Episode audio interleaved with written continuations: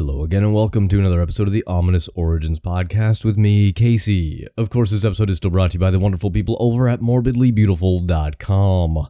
Morbidly Beautiful is your one stop shop for all things horror content related from interviews, reviews, top 10 lists, and of course, everything in between. Now, we're going to look at some more true crime this week. An interesting case, a funny little unsolved mystery from 1987. Shout out to the 1987 crew, 35 year olds. Go what? I guess some of you might be 36 now. Shit, we're getting old. In case you didn't know, I was born in 1987. Anywho, this case revolves around Russell Keith Dardeen, a 29 year old family man who is accused of murdering his family. But there's a twist. Despite being the prime suspect, he was never arrested. For a good reason. He was also found dead. What just happened? Well, let's find out with the case of the Dardeen family murders. Ominous. Ominous. It is an adjective. Sounds like someone breathing.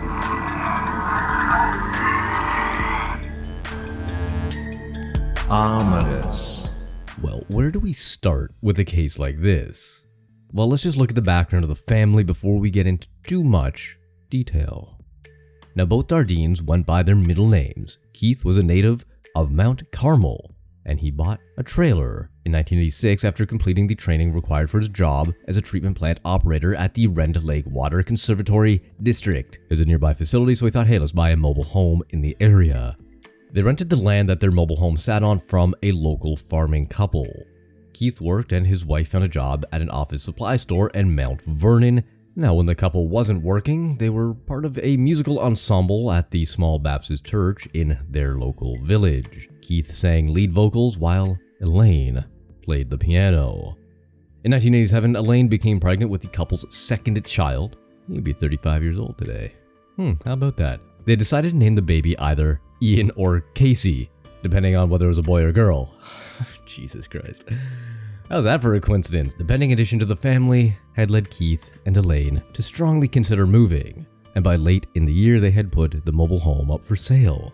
However, that was not the only reason for the move. According to Joanne Dardeen, Keith's mother, he had said he would move back to Mount Carmel even if he were unable to find a job before doing so, as he regretted ever having moved to Ina, telling her that the area was becoming too violent. There had been, indeed, 15 homicides in Jefferson County during the previous two years, and that's where Ina sat. There was a serial killer on the loose at the time named Thomas Odell, a Mount Vernon teenager who had killed his parents and three siblings as they individually returned to the house one night in 1985. I guess he wasn't a serial killer, more of a mass murderer, but still he killed a lot of people. Although Odell, as well as some of the others charged with murder in some other cases, had been convicted, residents of the rural area had become fearful and stressed. A friend of Keith said that after a 10 year old girl had been raped and murdered in the area in May of 1987, Keith became so protective of the family that one night, when a young woman came by the mobile home asking if she could make a phone call, he refused to let her in. Now, today that doesn't sound too weird. I mean, if somebody came knocking on your door, would you let them in to use your phone? No, probably not. You probably wouldn't even answer the door. You have a ring camera or something, you'd be like, nah, I'm not gonna even, I'm just gonna pretend we're not home. Nope. But in the 1980s, that was not the case. Most people were like, oh shit, your car broke down, come on in, make a phone call, we'll make a coffee, you have a tea, sit down, relax, we'll get you sorted out. But not today. Today, everybody's like, you're gonna fucking kill me. You're a 14 year old girl, you're gonna come in, and then you're gonna call all your friends, and they're gonna come over, and they're gonna swarm kill me like they did to that guy in fucking Toronto like two weeks ago. Not gonna happen. You're just not even gonna answer the door. But like I said, different time. Different time. Times have changed drastically. Now, it's important to note that Keith was a very reliable worker, and on November 18th, he did not report for his shift. He didn't call in sick, he didn't notify his superiors or supervisors or anything that he would not be coming into work. So, naturally, his work called him. But all phone calls went unanswered all the livelong day. His supervisor called both of Keith's parents, who were divorced but still lived near each other in Mount Carmel. Neither of them knew what had happened to their son. Don Dardeen, Keith's father, called the Jefferson County Sheriff's Office and agreed to drive to town in Ina with a house key to meet the deputies at the home of his son and daughter in law. Now, they lived between Illinois Route 37 and the former Illinois Central Railroad tracks, now used by Union Pacific, just north of the Franklin County line. Inside, they found the bodies of Elaine, Peter, and a newborn girl, all tucked into the same bed. Elaine had been bound and gagged with duct tape. Both had been beaten to death, apparently with a baseball bat found at the scene, a birthday gift to Peter from his father earlier that year. Elaine had been beaten so severely that she had gone into labor and delivered a girl who soon met the same fate as her mother and brother. Now, that is disturbing. I am sorry for not giving you a trigger warning on that, but I guess it wasn't a boy after all. I guess they were going to go with the name Casey. That's so terrible. Newborn girl. Oh, so terrible. It gets worse though, and I'm terribly, terribly sorry for what is coming up next. The one thing missing from the scene was Keith. He was not there. Neither was his car, which was a red 1981 Plymouth.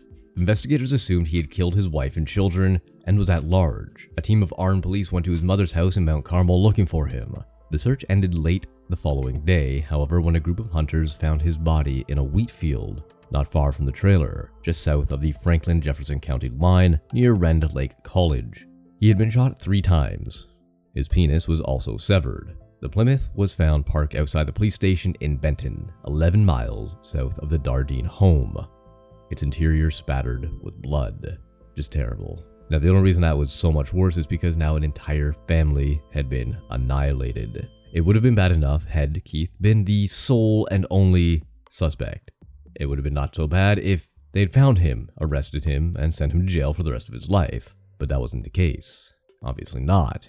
Unless he severed his own penis and then shot himself three times, which was unlikely. What this meant was there was a killer at large in the county. The small rural village area, whatever you want to call it, now had a mass murderer, a family annihilator at large. Naturally, this had a great effect on the county and the area in general. News of the killings made area residents even more fearful than they had already been.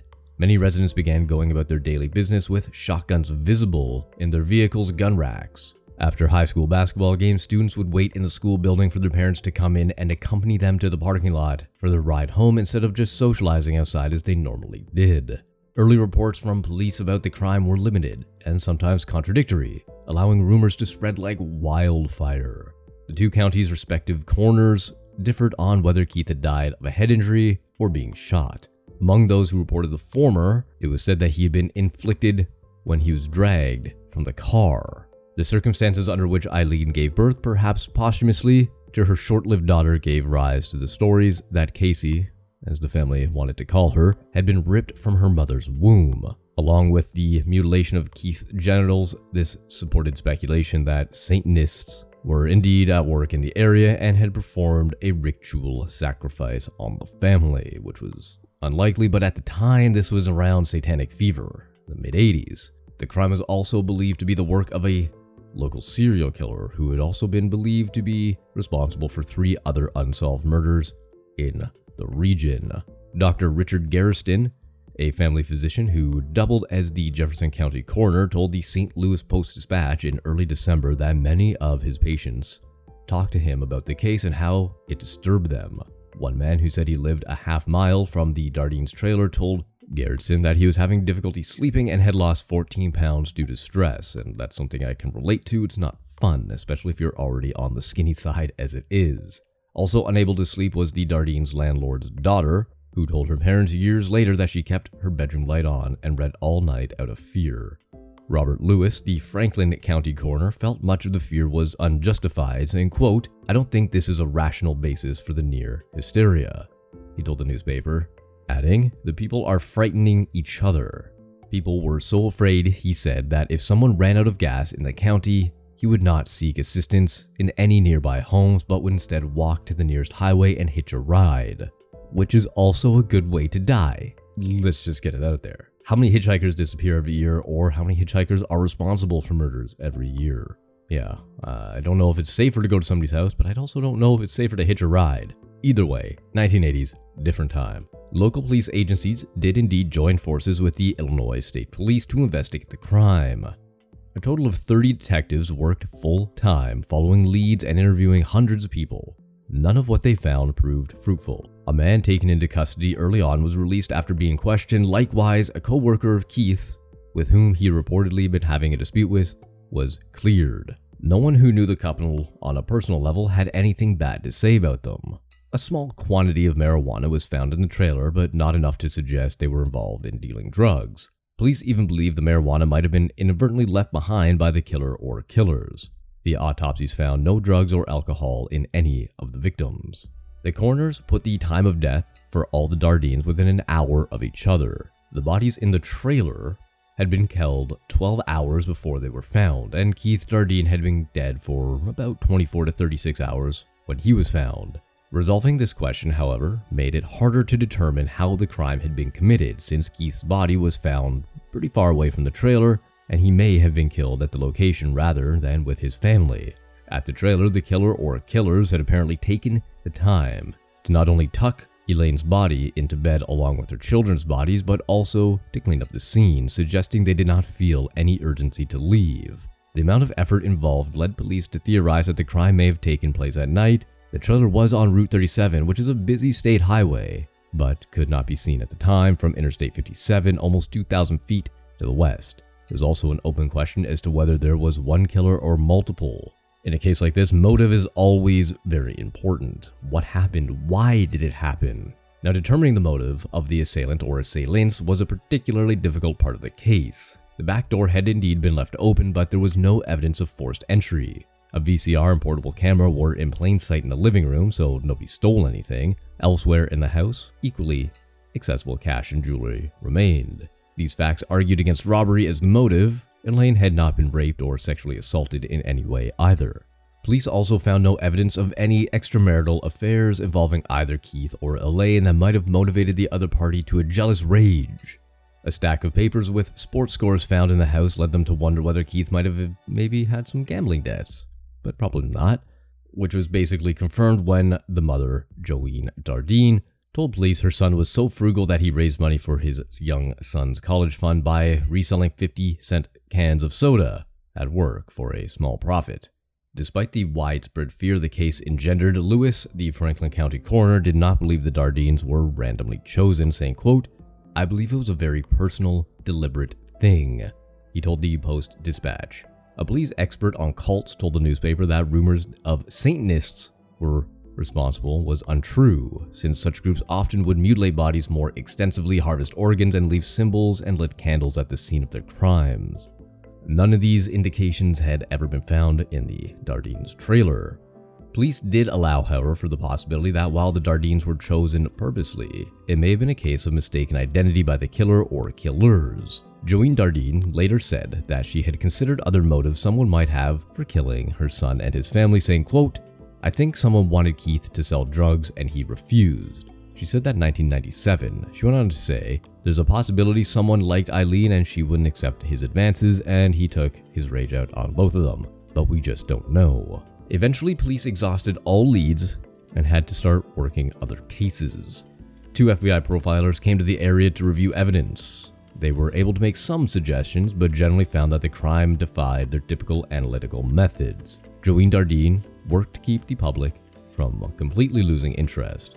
Throughout the 1990s, she regularly called one detective, still assigned to the case, offering potential leads she had learned of or asking for any new information she could share. She gathered 3,000 signatures from the area residents on a petition to the Oprah Winfrey Show asking producers to do a segment on her son's killing. They turned her down, saying the crime was too brutal for daytime television, which is fairly true. America's Most Wanted had a similar reaction at first, but then changed its mind and ran a segment in 1998. The show did not generate any new leads. Police were indeed briefly interested in serial killer Angel Maturino Resendiz.